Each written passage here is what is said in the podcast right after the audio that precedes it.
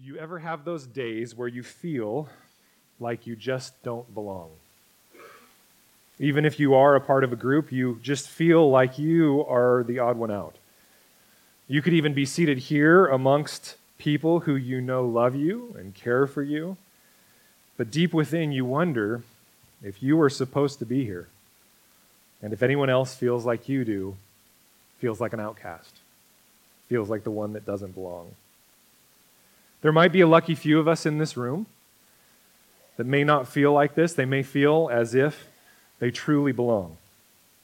But for the vast majority of people, there exists an existential angst that says, I am alone. I don't belong. I encounter this constantly in the counseling that I do, of Christians, of non-Christians, even within healthy relationships. Many of us wonder if we belong. And I wonder if that resonates with you this morning. Because of this underlying angst, and because it exists, oftentimes all it takes is one comment, one statement, and that button of sensitivity, that button of shame is pushed, and our feeling of exclusion is cemented. So when sections of text, such as last week, the week before, or this week come up, I hope you can understand why I get a bit nervous. It's not that I am apologetic about God's word. You guys know, you've been here long enough that you know that I'm not apologetic. In fact, I am unapologetic about God's word. But I get nervous because in handling God's perfect holy word, my errant words and slight missteps could mischaracterize our righteous and holy God. And with last week's text on sexual ethics and even some of my comments surrounding it, I wonder if there was anyone that felt as though they were excluded, or anyone that felt shame because of their past. Especially if your sexual past is one like mine that is not spotless. Prior to following Christ, many of us have histories that we wish we could forget. And you may have wondered in our discussion last week, can God even accept me given my past? You might have even thought, can God even accept me given the state of my heart right now? And so we must admit that these sections of text are hard. And we must recognize that as we reach out to a world that is so very confused, we need to empathize with the feeling of all who have fallen short of God's glory and that they do indeed feel excluded. Just as you and I often feel excluded, they feel excluded from God's grace. And learning that empathy will make us wonderful missionaries because in order to give them God's grace, to give them the gospel message, we often first need to connect on that point that they indeed feel excluded. So the question then presents itself, what do we do with a section of text like what we have before us today? A section that begins in many of your Bibles with an uninspired heading that says something like this, those excluded from the assembly. Oh, this should be fun, right? What do we do with this? And how do we process it? How do we let it form our view of God? Can we indeed be excluded from his love? So my goal for this morning is to step into this text with the knowledge of our usual feeling of exclusion and loneliness. But rather than dismiss this section or teach quickly through it, I'd like to unpack it fully, and in so doing, hopefully give you the context of Scripture that will help you explain it not only to yourself, but to anyone who might ask about the Old Testament and its exclusionary nature. We'll use it as a case study for when Scripture confuses us. That happens a lot, right?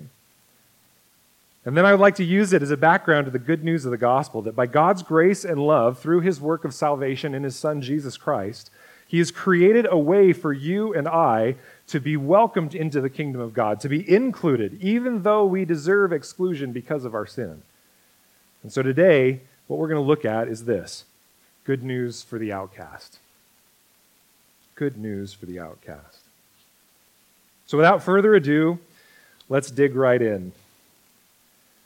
And let's look at good news for the outcast through the whole of God's word. But we're going to start with Deuteronomy 23:1.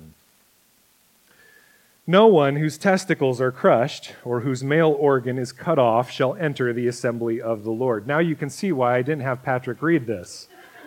I figured I would take that on myself. Verse 2, no one born of a forbidden union may enter the assembly of the Lord. Even to the 10th generation, none of his descendants may enter the assembly of the Lord. Verse 3, no Ammonite or Moabite may enter the assembly of the Lord. Even to the 10th generation, none of them may enter the assembly of the Lord forever, because they did not meet you with bread and with water on the way when you came out of Egypt, and because they hired against you Balaam, the son of Beor from Pethor of Mesopotamia, to curse you. But the Lord your God would not listen to Balaam. Instead, the Lord your God turned the curse into a blessing for you, because the Lord your God loved you. You shall not seek their peace or their prosperity all your days forever. You shall not abhor an Edomite, for he is your brother. You shall not abhor an Egyptian, because you were a sojourner in his land. Children born to them in the 3rd generation may enter the assembly of the Lord. Verse 9, when you are encamped against your enemies, then you shall keep yourself from every evil thing. If any man among you becomes unclean because of a nocturnal emission, then he shall go outside the camp. He shall not come inside the camp, but when evening comes, he shall bathe himself in water, and as the sun sets, he may come inside the camp. You shall have a place outside the camp, and you shall go out to it, and you shall have a trowel with your tools, and when you sit down outside, you shall dig a hole with it and turn back and cover up your excrement.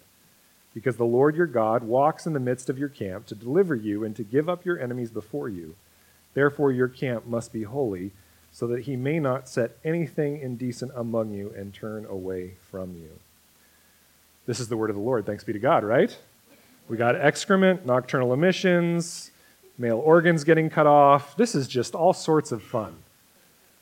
Well, actually, it's pretty interesting, because the first thing we want to talk about is that when reading Scripture, we will see things that often confuse us. And in training you to read Scripture, and in training you to be apologists to the world for the gospel, it is very important that you understand that all of God's word is inspired. And it's good news. It is good. But we have to understand what we do when we get confused, because I think oftentimes we skip over Scripture, and you think, well, I just have to dismiss that. But what happens when the non-believer comes to you and says, hey, so I was reading the other day, and I found this chapter called Deuteronomy 23. What is up with your God? What do you say? And so when we see things that confuse us, as a general rule when reading Scripture, we need to do this. Always investigate what seems confusing by looking at all of Scripture. Always investigate what seems confusing by looking at all of Scripture. This is a huge training point for you. This is why it's important that even when you get stuck on something confusing in the Word, you keep going, keep reading, put it in your memory banks and keep going. Read through the whole Word time and time again. That's why I love year-long reading plans. You read through it every year. You start to get a feel for the fullness of Scripture. And at first blush, the Old Testament seems harsh. We have these scriptures here that talk about those excluded from the assembly of God's people. It seems to me that many read Scripture as though there is a mean and nasty Old Testament God that excludes people on a moralistic level, and a good New Testament God in Jesus that includes people because he is gracious. You ever have that feeling yourself? Bad God in the Old Testament, good God in the New. Well, that's often how people view Christianity and view the Bible. But dear brothers and sisters, that view in and of itself actually violates Scripture. Do you realize that? The Father and Jesus are two parts of the one triune God. They have the same heart, the same values. And it also violates the fact that God's character is said to never change. There is no shadow of turning in him. So what do we do with this confusion and seeming contradiction of exclusion in the Old Testament and inclusion in the New Testament? Well, the first thing we always do when reading Scripture is to look at the what? The context. We look at the context, and we do this in two ways, through the immediate surrounding context and holistically in the narrative of Scripture. I repeat that often because it's what we have to do to know Scripture. We can't just pull Scripture out and use it out of context. That's what the world does to us to disprove Christianity, and we need to teach them to read it in context. And so first, let's look specifically in the immediate surrounding context of the verses. What we see here is that, as has often been the case in Deuteronomy, this is an issue of warfare. Look again at 23:14. Because Yahweh your God, remember that anytime you see the capital L-O-R-D, that's the tetragrammaton, the Yod-Heh, Vav-Heh from the Hebrew that speaks to the great I am, Yahweh. Because Yahweh your God walks in the midst of your camp to deliver you and to give up your enemies before you, therefore your camp must be holy, so that he may not see anything indecent among you and turn away from you. This has to do with warfare. God is in the midst of the camp of his people Israel, and he wants to fight for them against the pagan nations that worship false gods.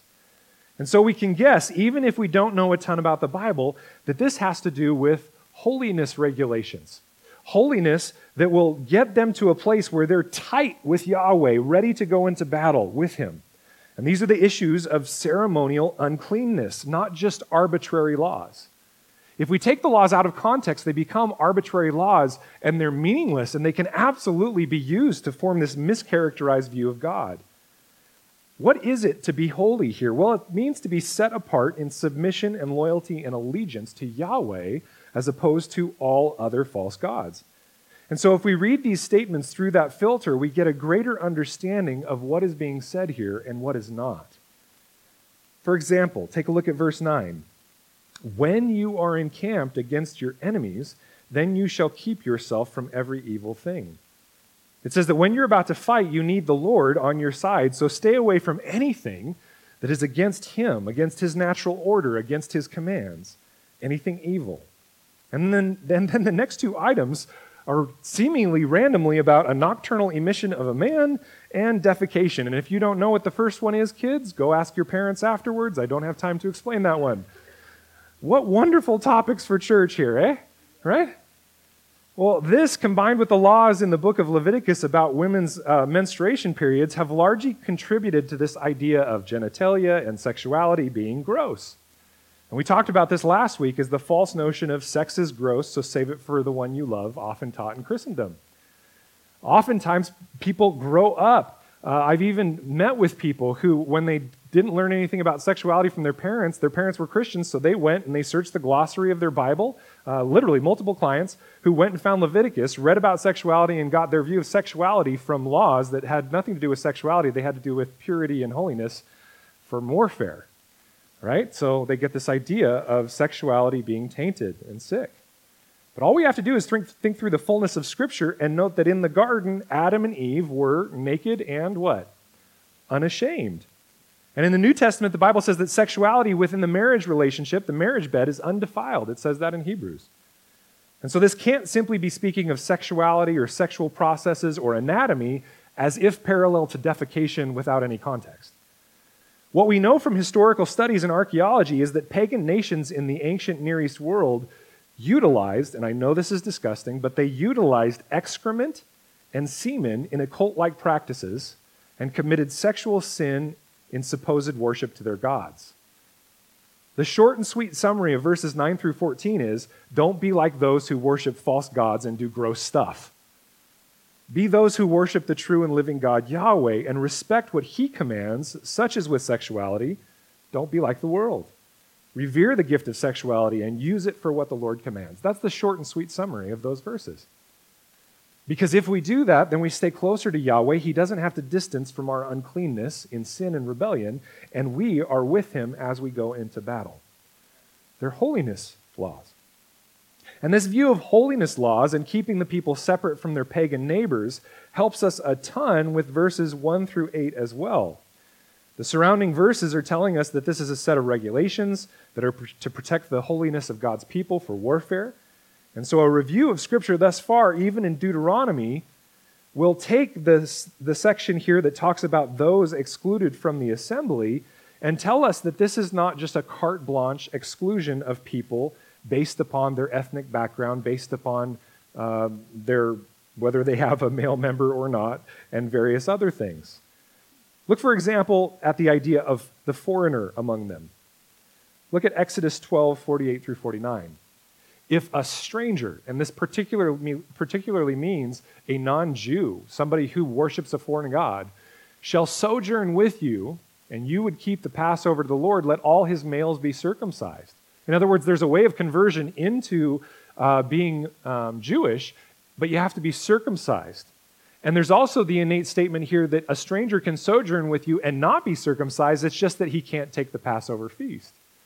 It says, then he may come near and keep it if he's circumcised. He shall be as a native of the land, but no uncircumcised person shall eat of it.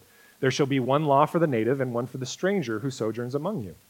So it wasn't that Israel just said carte blanche, close the gates, leave everybody out who's not like us. That is not the heart of God. But he did say, hey, there's a demarcation line. If you want to be part of our people, then this is what you need to do. Even early on, just after the Exodus, God was making provision for those who were not Israelite to be among his people, whether they chose to jump into full covenant faithfulness or not. And these were classified as sojourners. Look even in Deuteronomy 10, just a little while earlier that we looked at a few months ago. It says that God executes justice for the fatherless and the widow and loves the sojourner, giving him food and clothing. Love the sojourner, therefore, for you were sojourners in the land of Egypt. There's an idea that God welcomes in those who are different. So we see clearly that God is not randomly denying access to certain groups. We get that if we take these verses out of context. But in the context of Scripture, even in the context of Deuteronomy, we see that there is a specific reason for exclusion here. And to understand this reason, we need to unpack the phrase, the assembly of the Lord. Now, we could spend a ton of time on this in linguistics, and I would love to because it would be super fun for me, but maybe not so fun for you. So I'm going to give you the basics here. The word assembly in the Hebrew is the word kahal. Everybody say kahal. And many commentators, not all, but many, because there is some disagreement on this topic, many believe that we might see the assembly here as a specific group of judicial or governing people within the greater community of Israel. In other words, these are the people that are the core covenant members, if you will, of the people of Israel. Another place that gives credence to this idea is in Leviticus 4:13 through 14. Notice that there's the topic of the whole congregation of Israel, and then there seems to be this group within that called the assembly. If the whole congregation of Israel sins unintentionally and the thing is hidden from the eyes of the assembly, so you've got assembly and congregation, and they do any one of these things that by the Lord's commandments ought not to be done, and they realize their guilt, when the sin which they have committed becomes known, the assembly shall offer a bull from the herd for a sin offering and bring it in front of the tent of meeting. You got to realize you had sojourners. This is a gigantic community of a few a few million people at this point, at least hundreds and hundreds of thousands. So you got sojourners coming in and out. It's not like they have gates to shut off the sojourner, but there's a core group within the overall community that is considered the assembly. And so in this case, and a few others within the Torah, it would make great sense that there's this demarcation line. And so these stipulations in Deuteronomy 23 are holding back men that would step into a decision-making capability within the congregation of Israel, not yet having been fully converted into the worship of Yahweh. They may even be going, yeah, I think I really like this God of yours, but I'm not so sure yet. And we'll see that in the New Testament as well. For example, it was often the case in the ancient world that men were given positions of power within the court of kings and especially queens as part of the deal in pagan cultures. What they would have to do is they would have to have their male member cut off. They would have to become a eunuch. If you wanted to be high-ranking in the court of a queen, like the Queen of Sheba, you would have to become a eunuch. You'd have to be one who was castrated. And so verse 1, then, might have been a statement to say, this person, fresh from paganism, should not be given a place in leading the people of Israel. If assembly means that smaller group of decision-making people in covenant with God. Likewise, those from Egypt or Edom, these should not be given a place until a few generations go by. In other words, grandpa converts from pagan worship and becomes a sojourner amongst God's community of people, but he cannot lead the people as part of the congregation. He can be part of the overall community, but can't lead. But by his great-grandchild, his family would have become so acculturated to Israel and the worship of Yahweh that he could become part of the governing or judicial body of the assembly. And the forbidden union of verse 2 is another great example. It was a union between an Israelite and a pagan god worshiper. And the 10th generation here is an idiom, like our forever and ever. In other words, someone born of a union between an Israelite and someone who worships a foreign god, they can't ever be part of the assembly. Now, why is that? Why would God be so harsh here? Because there is a great likelihood that the offspring of that union could be devoted to the pagan god of their parent and influence the whole people of Israel away from Yahweh. And so what we see is that Yahweh is extremely protective of his people. Thus, when the king of Moab hired a pagan occult priest to curse Israel so they could be defeated, Yahweh did not listen to his words, but here it says he protected his people because he loved them. And that is the character of our God. And if you want to view God as harsh here, just think for a second as if you are a parent, or if you were a parent, and somebody started coming around your house and talking to your kids and offering them crystal meth. How quickly would you get exclusive in who your children got to hang out with? How quickly? Go ahead and answer it. How quickly? Very quickly. Guess how quickly the leadership of this church gets in being exclusive when we hear people trying to feed bad doctrine and theology to you? Very quickly. It's like crystal meth to our kids. And so there's a reality that God is protective, that he wants to be careful and care for his children. And that's the character of our God. And the people of the Ammonites and Moabites, they received God's particular disdain because they were so against God's heart that they cursed his people and refused even basic food and water to Israel as Israel transitioned through their land. Guys, these statements are not exclusive for exclusivity's sake. They are protective to make sure that the people of God do not get swayed in the direction of worshiping false gods and slowly but surely dwindle in their allegiance to the God of Abraham, Isaac, and Jacob. And so while Scripture tells us that anyone could come and exist under the provision of Yahweh and his people, the sojourner, even the pagan worshiper could come and hang out. He just couldn't take part in the assembly. We see that there's this definite demarcation line for those that would be part of the group that was responsible for leading the people in the worship of Yahweh. This idea of the kahal, or the assembly, is not too unlike our idea of congregationalism in the Christian church in the New Testament. It's a line of demarcation. But Hans, you might say, this just sounds on the surface so exclusive and hurtful. And even if it is explained, you might say, in the way that you've stated it, it still is confusing. And I would agree. This is not an easy section of Scripture. Even commentators can't fully agree on it. But here is what I love about the Bible. If we look at all of the Bible and we still feel somewhat confused, whenever I get into a pinch of confusion, all I have to do is one thing. I have to look to Jesus and his cross. Because confusion about God's character is always cleared up by looking to the cross. Confusion about God's character is always cleared up by looking to the cross. This text before us is hard. It's hard to understand. It's hard to explain. And many are offended by its statement of exclusivity, and we must realize that. Man, in implementing church membership, it's amazing to me, but I'm getting to understand it, how many people are hurt by this idea of a demarcation line. And at the same time, this idea, the idea of this exclusion in chapter 23, it exists in complete consistency with the rest of Scripture. And I'll show you why. Let me explain a little bit about these laws and really all of the Torah. All of the Torah, all of the law was given to Israel for a particular reason. And it was not to make them an exclusive members-only club just because. It wasn't like God wanted to give them all leather jackets that said members-only on them. Any of you that were alive in the 80s, you get what that means, right? Which means pretty much none of you. The like six people who are my age all got that. It wasn't for God just to make it an exclusive members-only club. It was given to protect their relationship with Yahweh and to separate them from the religions and false worship of the false gods that surrounded them. It was to make them a people set apart. And this, in particular, was for a certain reason. And the Apostle Paul, praise God for him, he gives us amazing commentary on the law. And he tells us why it was so important in Galatians chapter 3. Can you guys turn there with me? Go to Galatians chapter 3. And all of us breathed a sigh of relief to move from Deuteronomy 23 to Galatians 3. Galatians 3, and take a look in verse 19 for me.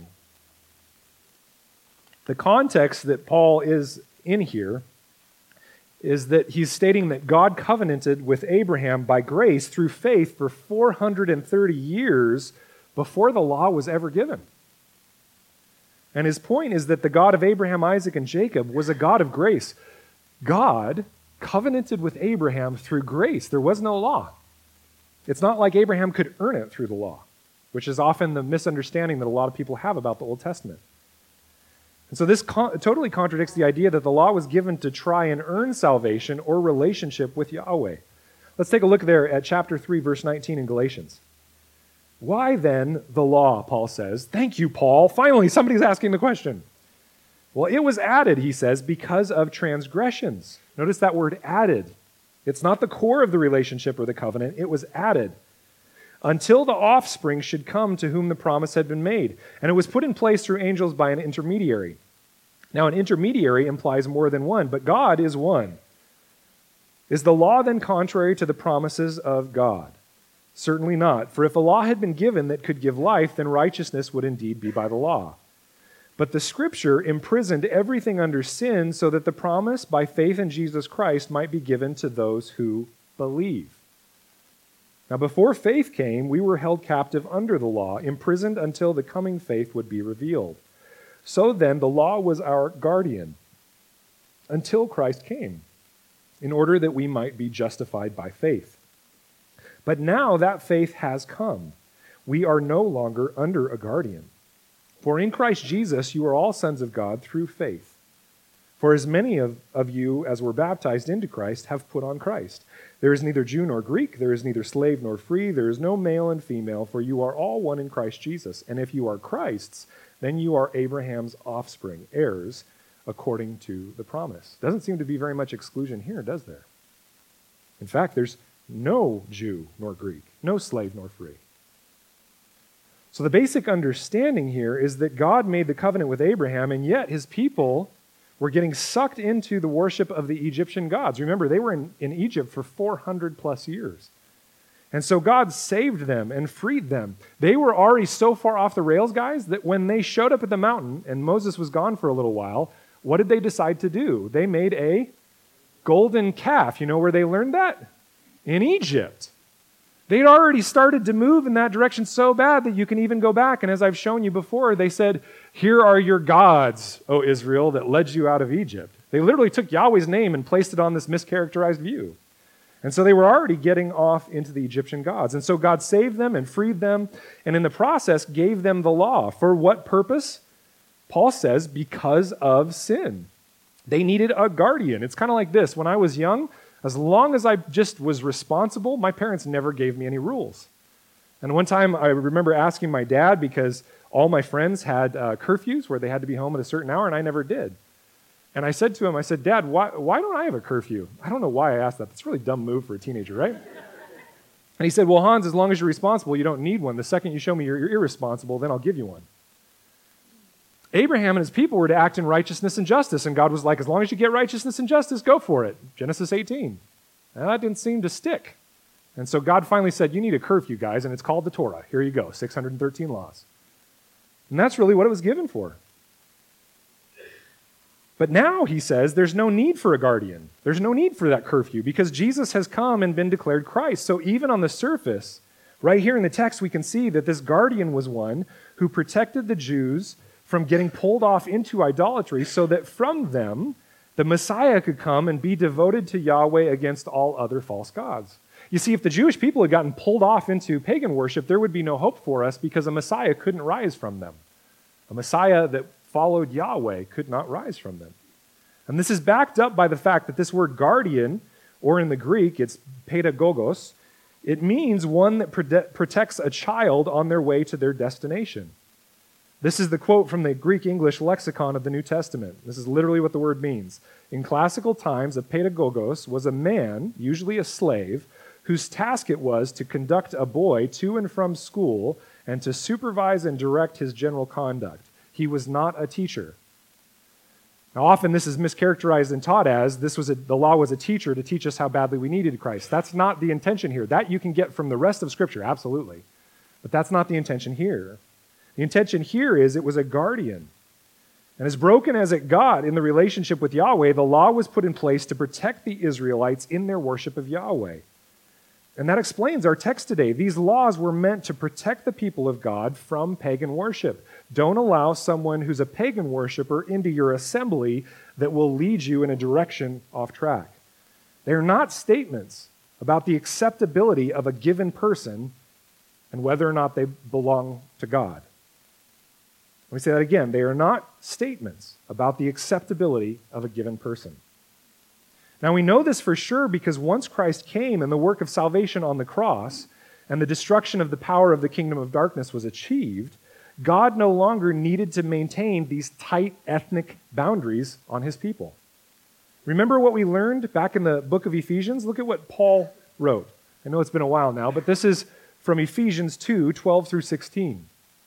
He says, remember that you were at that time separated from Christ, alienated, outcast from the commonwealth of Israel, and strangers to the covenants of promise, having no hope and without God in the world. But now, in Christ Jesus, you who were once far off have been brought near by the blood of Christ. For he himself is our peace, who has made us both one and has broken down in his flesh the dividing wall of hostility, by abolishing the law of commandments expressed in ordinances, that he might create in himself one new man in place of the two, so making peace, and might reconcile us both to God in one body through the cross, thereby killing the hostility. Christ Jesus came to the world and proclaimed to all mankind that the reign of the false gods over the Gentile nations was at an end. And then he gave himself over to the powers of darkness and was killed as a sacrifice for you and I, taking on the sin and rebellious nature that had separated the Gentile nations from the Father. He took on the punishment that you and I deserve as enemies of God. And then he was victorious over that kingdom of darkness by raising from the dead and proving that he was the name above all other names. Amen? And in so doing, he destroyed the powerful hold of the kingdom of darkness over the nations and opened a way for those outside of Israel, those excluded, to enter into relationship with him and with the Father by his Holy Spirit. Jesus made it possible for anyone, no matter their background, to be one with the Father. And as an act of beautiful divine irony, the book of Acts tells us that one of the first converts to Christianity was both a foreign man and a eunuch. He would indeed, by Deuteronomy 23's rules, be twice removed from the assembly of the Lord. So look with me really quick. Go back to Acts 8:26, and you'll see the story I'm talking about. Many of you already know. But let's go look at it. Acts 8, starting in verse 26. This is an unbelievably good story to help us understand Deuteronomy 23, because remember how I said people could come and even worship Yahweh, but unless they became actual, physical, circumcised covenant Jews, they wouldn't be able to get to participate in all the feasts. Well, this eunuch is a follower of Yahweh. He went to Jerusalem for a festival. He's there. He's reading Jewish scripture. But guess what? He can't be a Jew. Why? Because he's a eunuch from Ethiopia. Even if he wanted to be circumcised, guys, I'm not trying to be gross here, he literally could not.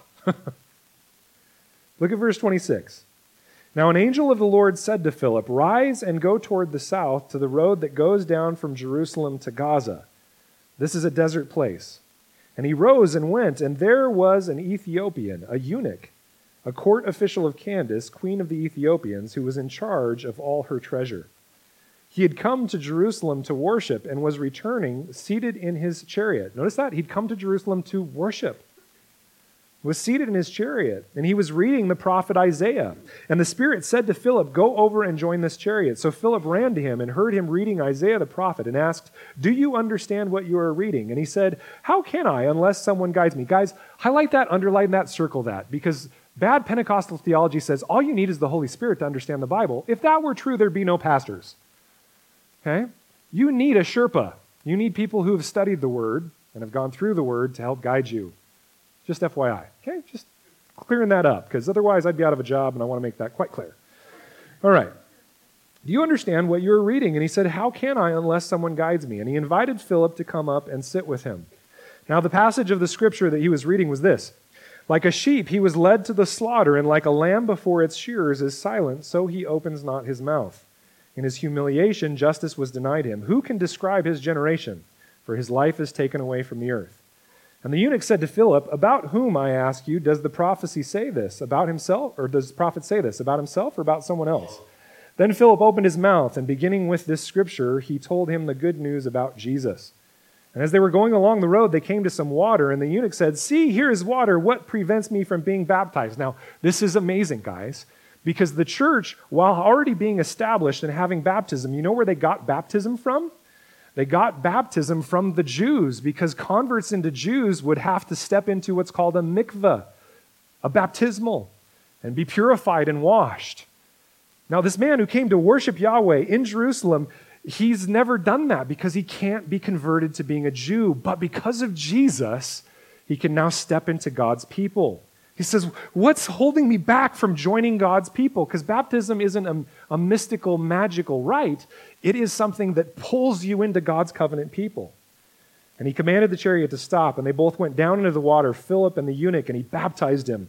And when they came up out of the water, the Spirit of the Lord carried Philip away, and the eunuch saw him no more and went on his way rejoicing. Amen?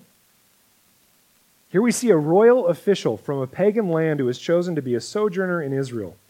And what is referred to often as a religious proselyte. He is a eunuch, and so he can't be made a formal member of God's people if it were based on ethnicity and circumcision. But he reads Isaiah 53, which prophesies of Jesus' sacrificial death in his place, and realizes he wants to be part of this people, this church, this God's people. And so Philip baptizes him, the signatory act of inclusion into God's covenant people, the church, into the body of Christ. And he becomes part of God's people. Guys, if you've never been baptized, that's telling you to be baptized. Unfortunately, in today's evangelicalism, sometimes we often replace baptism with the sinner's prayer. It's amazing how many Christians I meet who are like, yeah, I got saved in, 2000. When did you get baptized? Oh, like 2010. Well, what happened in between? No, I just didn't think it was a big deal. Man, baptism is how you step into the new covenant people of God. So if you haven't been baptized, we'd love to baptize you if you're a believer. Well, this was an amazing down payment on the fullness of the prophecy that had been foretold by the prophet Isaiah regarding the fullness of God's kingdom to come. You guys remember what Patrick read earlier for us? This is Isaiah 56, verses 3-8. Let not the foreigner who has joined himself to Yahweh say, the Lord will surely separate me from his people. Guys, I think some of you in here need to just stop right there and ponder that. I think often some of us, we think, man, the Lord has separated himself from me. I am so broken, so screwed up. There's no way that the Lord can want me. Let not the foreigner who has joined himself to the Lord say, the Lord will surely separate me from his people. And let not the eunuch say, behold, I am a dry tree, for thus says the Lord to the eunuch who keeps my Sabbaths, who choose the things that please me and hold fast my covenant. I will give in my house and within my walls a monument and a name better than sons and daughters. I will give them an everlasting name that shall not be cut off. Even in the Old Testament, God was saying, guys, my plan is not exclusivity for exclusivity's sake. My plan is to raise a Messiah that will draw in all people. He goes on to say, and the foreigners who join themselves to the Lord to minister to him, to love the name of Yahweh and to be his servants, everyone who keeps the Sabbath and does not profane it and holds fast my covenant, these I will bring to my holy mountain and make them joyful in my house of prayer.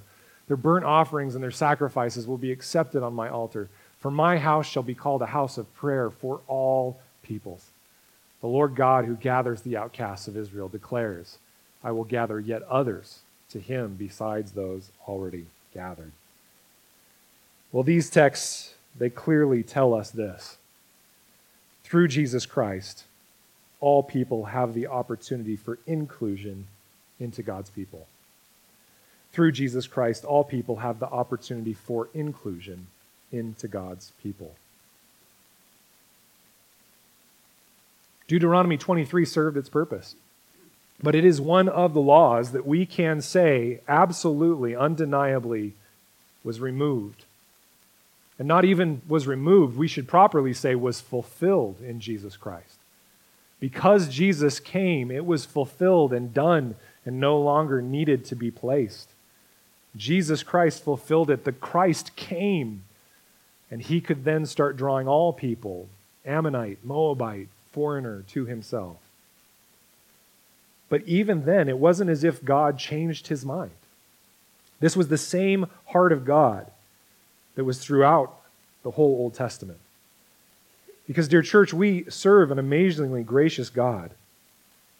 You see, no matter your past, no matter your background, you are called, I am called, by a loving Father God into his people, the church. And what is amazing is that he has not changed in this desire from the Old Testament to the New. God has always been this way. Let me show you what I mean by taking us to the Gospel according to Matthew. Go to the first page of the Gospel according to Matthew, Matthew chapter 1. And here we have the genealogy of Christ, our Messiah, our Savior and Lord. And what we see when we read this on the surface is a bunch of names of the ancestors of Christ. And if you'll go back and check out my teaching on paternity and how important that was to the Jews, this is important. But I think often as Americans, we read through this and go, let's hurry up and get to chapter 2. What's included in this section and why it's so important is the story behind each of these names. And what we notice when we know the context of the whole of the Bible is that these stories give us a picture of God's character and a call for all to step into his people, even from the get-go. Guys, remember that Abraham, the father of the faith, was a Chaldean. He was a Babylonian. He was literally part of the people that were the enemy of Israel. He lived in Ur and worshipped idols of false gods. And yet God called him to be one with him. And amazingly, this section also, if we know the stories, it gives us the gospel message of what we must do to respond to God's call of inclusion. Let's look at a few of these stories. First, in verse 3, after it starts talking about the genealogy, starting with Abraham, in verse 3, it gives us this story, Judah, the father of Perez and Zerah by Tamar. Now, for the full story of Judah and Tamar, you can go to Genesis 38. It's the entire chapter. And it is not one. Somehow, I've looked at every one of my kids' like cartoon Bibles and, you know, the storybook Bibles. Genesis 38 never makes it in, interestingly enough.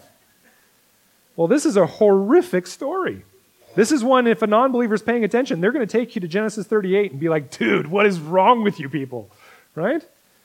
Well, Judah is one of the 12 tribes of Israel married to a Canaanite woman, and he conceived 3 sons, okay? So he's married to a Canaanite woman. That's problematic in and of itself. But he conceived 3 sons, and the first son died, and it was the job in that day of the second son to continue the lineage of the brother by conceiving a child in that brother's name with his widow. That was how you would take care of the procreation and the paternity and all that fun stuff that we talked about last week.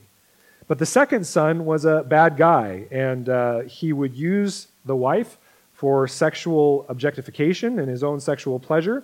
And then, unfortunately, to tell you the story, I have to be kind of blunt with this, he would withdraw before conceiving every time they were intimate. And God saw this and was angry and struck him down because he wasn't fulfilling his job to give her offspring that would care for her in her old age. It's a question of justice, not sexuality. Well, after the 2 of the sons of the 3 sons were killed, Judah did not fulfill the obligation to give his third son to her. And we can say that kind of makes sense. Child 1 dead, child 2 dead. But he was supposed to give his third son to her. And in those days, being a widow with no children was an early death sentence. And so Tamar was desperate. And so she dressed up as a prostitute, covered her face with a veil, and waited for Judah to pass by as he was going to a certain town. And when he did, he propositioned her and went into her and conceived a child, but not before she took his identifying staff and signet ring as payment.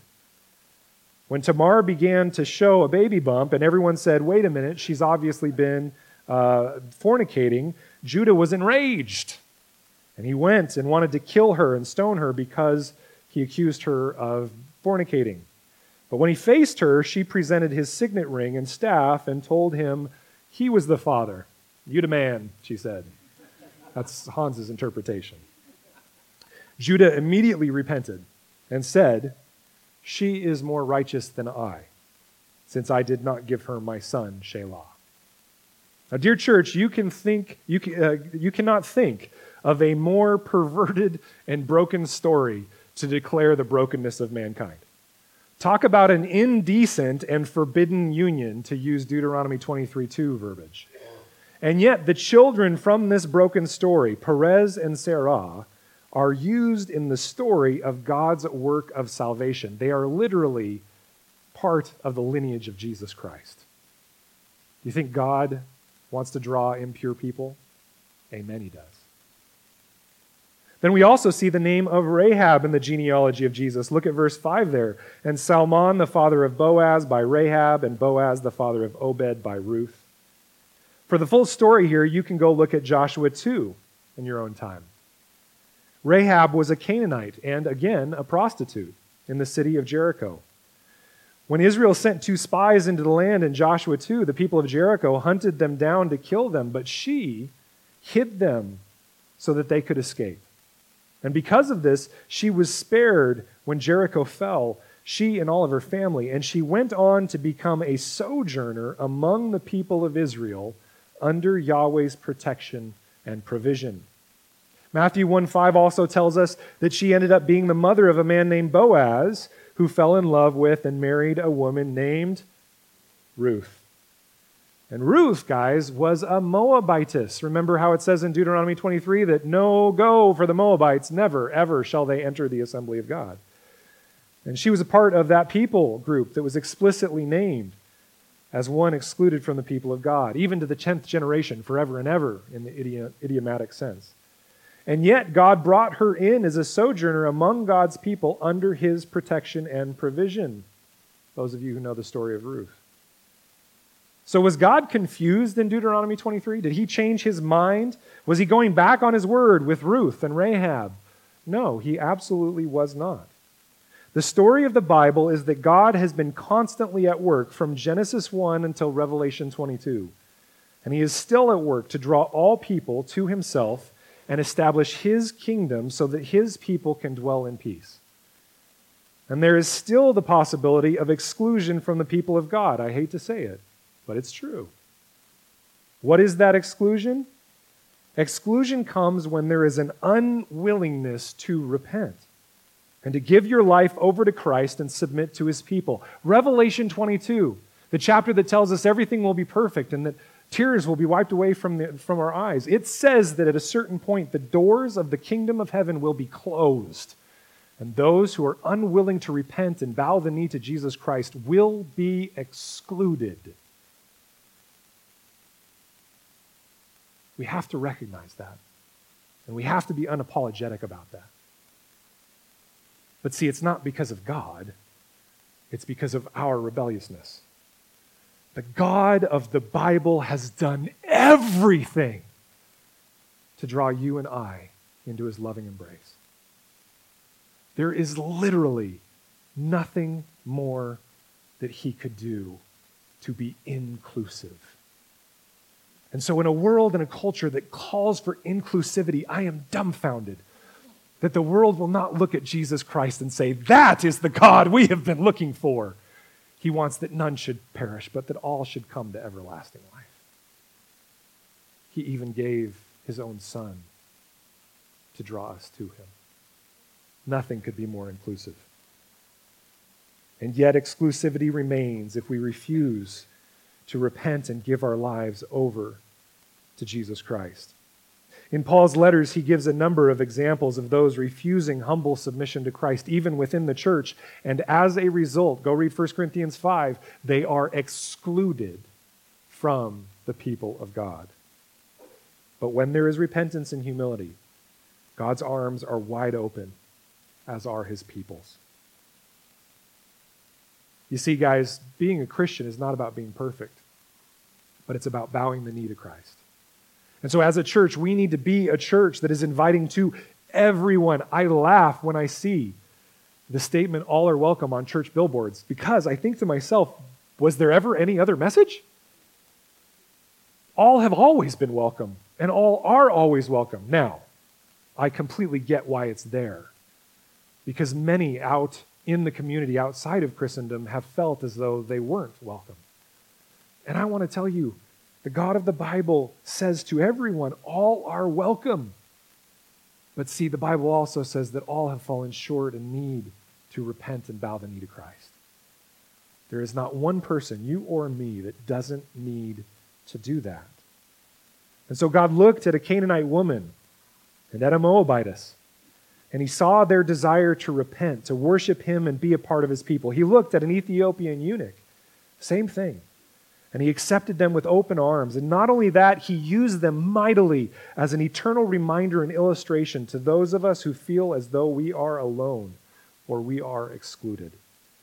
And that he desires for us to be one with him and his people, regardless of our background. These stories tell us that. And what is even more amazing in these stories is that we see within them what it is to respond to God's call and invitation to all people. In other words, what does it take to be saved? The Jews asked this of Peter. They said on his first big preaching day there in Acts, they said, what do we do to be saved? You've told us about Jesus. We want to be saved. And what did he say? He said, repent and be baptized. What is the response of one who desires to become part of God's kingdom? Well, here you go. The story of Judah shows us, and you need to be writing this down not only for yourself, but if you are already a follower of Jesus Christ, write this down, memorize it, meditate on it, memorize it, meditate on it, memorize it, so that when someone asks you, how do I respond to the gospel of Jesus Christ? You don't pull an Elmer Fudd, but you are able to tell them. 3 steps. Number 1, confess your sinfulness and repent. If you're sitting here today and you have never confessed that you are sinful at the core and that you are in rebellion against God at the core and want yourself to be on the throne of the kingdom rather than him, today is the day to confess that sin and repent from it, to turn away from you leading your own life and give your life over to Jesus.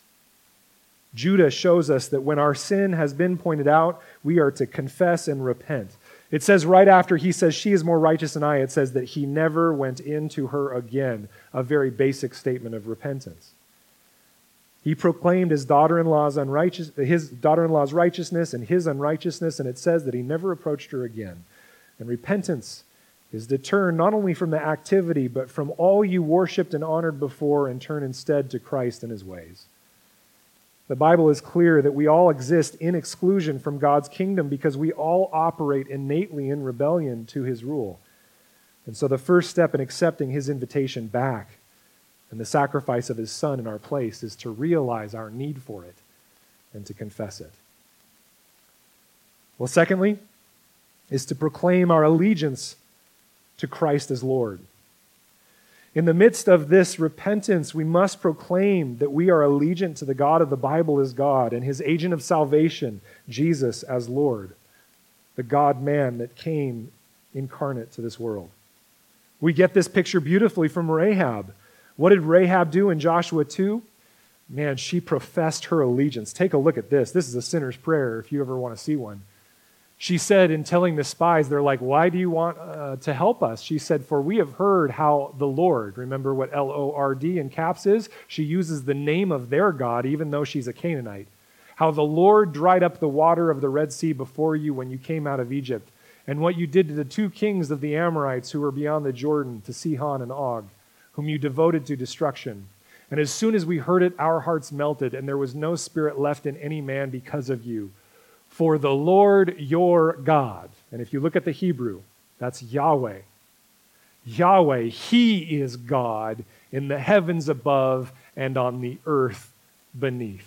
Jesus, when he said that all authority has been given to me, he used that same phrasing. It is the name above all names, the King above all kings, the God that reigns. And she said, your God is that God. What a great proclamation of allegiance to the one true God. And then, as a response to Jesus' goodness, we then step into his covenant people. This is a hard one for people to hear today because we live in a society of individualism. But Jesus' action deserves a response. And in response to Jesus' goodness, we step into his covenant people because outside of his covenant people, there is no covenant. That's why when they asked Peter, what do we do? He said, repent and be baptized. Baptism is not a magical rite. It's not superstition to make sure we go to heaven. It is the action that puts us into the covenant people of God It is declared in the New Testament to be the New Testament version of circumcision in the Old Testament. And so, much like Ruth did, when she proclaimed that she would walk with Naomi as an Israelite, here's what she said in Ruth 1:16. Ruth said to Naomi, her mother-in-law, "Do not urge me to leave you or to return from following you, for where you go, I will go, and where you lodge, I will lodge. Your people shall be my people, and your God, my God. Where you die, I will die, and there will I be buried. May the Lord do so to me, and more also, if anything but death parts me from you." I'm wondering if we should change our covenant membership oath to that. Nervous laughter. That is joining the covenant people of God. You see, dear church, no matter your background, the loving Father God is calling you to be his own. And just to be totally clear, church membership has nothing to do with salvation, but being part of his church is the proper response, whether that's a church with membership or without. God is calling you to be his own, and his people are extending open arms to you. If you are here today and you know that you have not been walking in the fullness of life devoted to Jesus, it's time to confess your sin, to repent from it, and to proclaim Jesus as Lord and step into his covenant people. If you've not done this, this is your application today. You need go no further. Repent, confess, proclaim allegiance to Christ as Lord, and step into his covenant people. It's time to recognize that your sinful rebellion against the good and loving Creator God has indeed excluded you from his kingdom, but not by his will, by your own. He has called you to be his own. He wants you to be one with him. And so I would beg of you to give your life over to a compassionate and merciful God that has done everything to open a way into relationship with him. If you have done this and you are one who exists in a relationship with Christ, I want you to recognize today that you are no longer an outcast. In fact, your identity is a child of God. When the enemy of God tries to isolate you from the body, when he starts breathing lies into your mind and heart that you are alone, that you are not wanted, that you are the odd man or woman out, I want you to know that he is trying to pick you off. He's trying to make you the gazelle at the back of the pack that he can devour. But don't let it work. Proclaim to him that you are not an outcast. You have in fact been gathered into the people of Christ, and we have your back. You are Christ's, and he is yours, and you belong to one another in the fellowship of the Holy Spirit. And lastly, I want to call all of us this morning to recognize that we live in a world of outcasts. We work, we go to school, we live near people who have been told, internally or externally, that they are not welcome and that they are outcasts.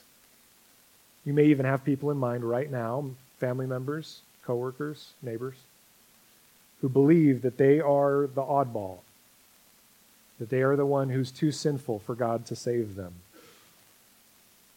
I want you to pause right now and call to mind anyone in your life that might feel as though they are an outcast. And I want you to write down on a piece of paper in a notebook the name of that person. Go ahead, do it right now. I don't see any pens moving. Write them down. They may be a believer that has long since left the church and don't feel like they belong. They may be a non-believer who believes that they're never welcome in the church. I want you to write their name down in your notebook. And I want you to commit to praying that they might be drawn to Christ through you. Why that particular prayer? Because that puts the responsibility on us through the power of the Holy Spirit. And you have the power to do so. Man, I want to be a church for the outcasts. But I also want to be a church that takes the outcasts and makes them into powerful, powerful soldiers in the army of Christ. And we can be the ones that draw them in. And you may even think as you write down their name, there is no way that Uncle so-and-so or Aunt so-and-so or my neighbor so-and-so could be reached by God. They are so far gone. Let me tell you a really quick story and then I'll be finished. I had a basketball coach, a female, wonderful woman who I loved dearly. She was very hardened on the outside. And even in my lapsed understanding of who Jesus was, every once in a while I'd talk to her about Jesus as a teenager on that AAU team. I didn't know really the gospel at all, but I'd throw out this and that that I heard my parents say because I thought I was supposed to. Yeah, God uses even imperfect people, guys. And she would fight back, and her favorite phrase was this, "Hans, if I ever step into a church, I will burn up on impact." That was her phrase.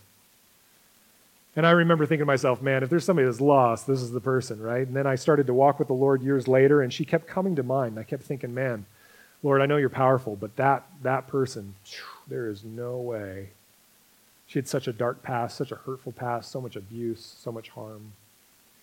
Well, years later, and I'm talking years later, I'm sitting inside a gym, working out, doing shoulder press or something, and sitting there, and in my line of sight is this woman, and it's her, but she's got makeup on. The first time I'd ever seen her with makeup, she's all done up, and man, she's got a smile that literally starts at one side of her forehead and goes the other side. I mean, the biggest smile I've ever seen.